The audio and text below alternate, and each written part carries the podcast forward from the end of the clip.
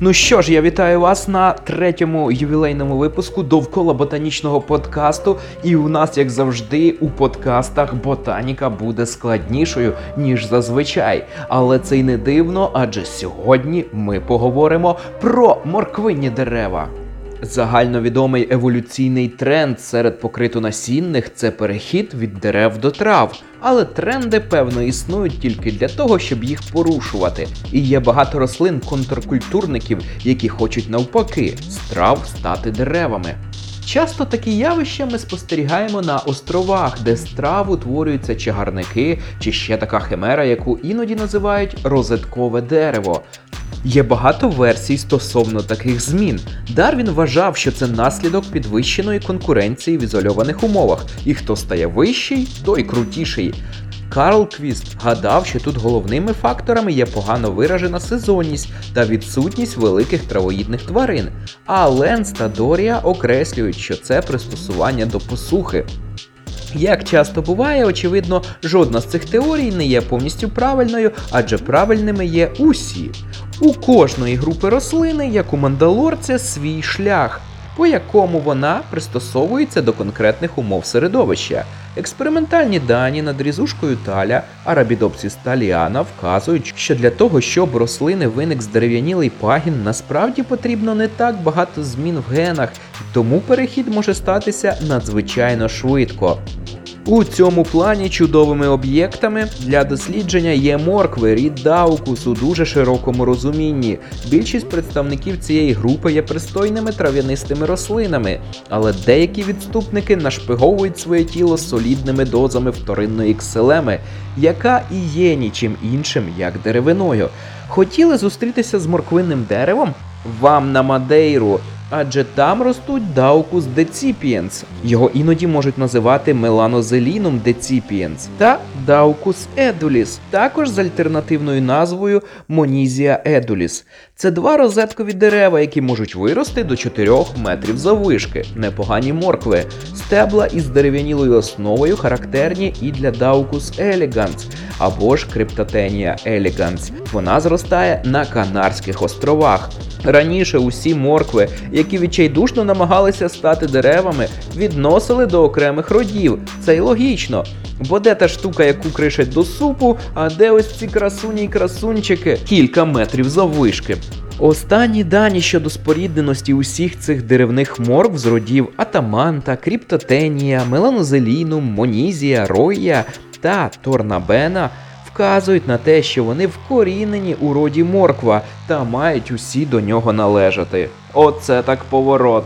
Найяскравіші морквинні дерева з раніше описаних родів меланозеліну та монізія виявилися близькими родичами дикої моркви Даукус карота, яка зростає на найближчому до вас пустирі. У вирішенні питань родоводу роду морква в такому широкому розумінні вкрай важливою є загадка філогенетичних позицій двох видів Daucus elegans та Daucus bischoffii. Саме ці моркви мають пролити світло на те, як еволюціонувала життєва форма у рослин, що гордо носить ім'я Daucus.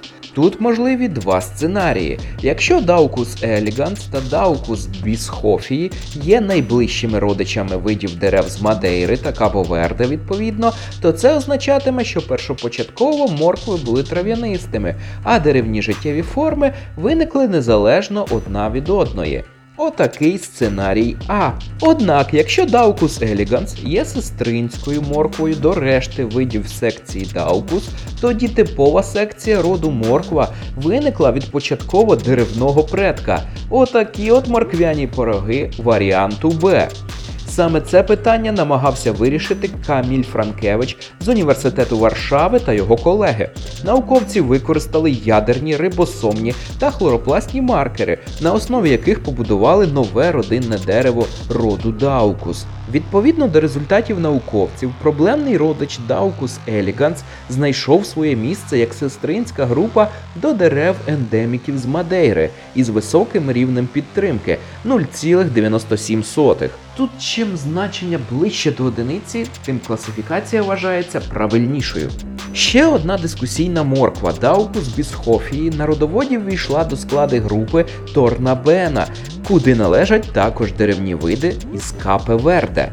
Команда Каміля Франкевича вважає, що становлення групи, куди тепер належать Даукус Еліганс, Даукус Decipiens та Даукус Едуліс, відбулося понад 8,5 мільйонів років тому. Розділення морквинних дерев з Канарських островів та Мадейри сталося понад 7,7 мільйонів років тому.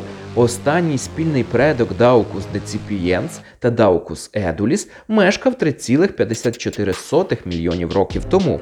А от виокремлення сучасної дикої моркви Даукус карота від представників групи Торнабена сталося якихось нещасних півмільйона роки тому. Тому всі дані вказують на те, що рід морква незалежно поширювався на Канарах, а потім і Мадейрі, Капе Верде та Азорських островах у пізньому міоцені та плейстоцені. Предковий вид цього роду був трав'янистим, скоріш за все, дворічником. Розеткові дерева в цій групі виникали незалежно від одного. Незалежно від того, чи фанат ви розеткових дерев серед роду морква чи ні, не забудьте підписатися на наш подкаст або ж на SoundCloud, або ж на Google Podcast, а можете навіть слухати його в Ютубі, бо я, наприклад, подкасти так дожився до того, що слухаю в Ютубі і вважаю нормальним, що вони там є. Дякую, що досліджуєте складну ботаніку разом зі мною. Зустрінемось зовсім скоро наступного тижня.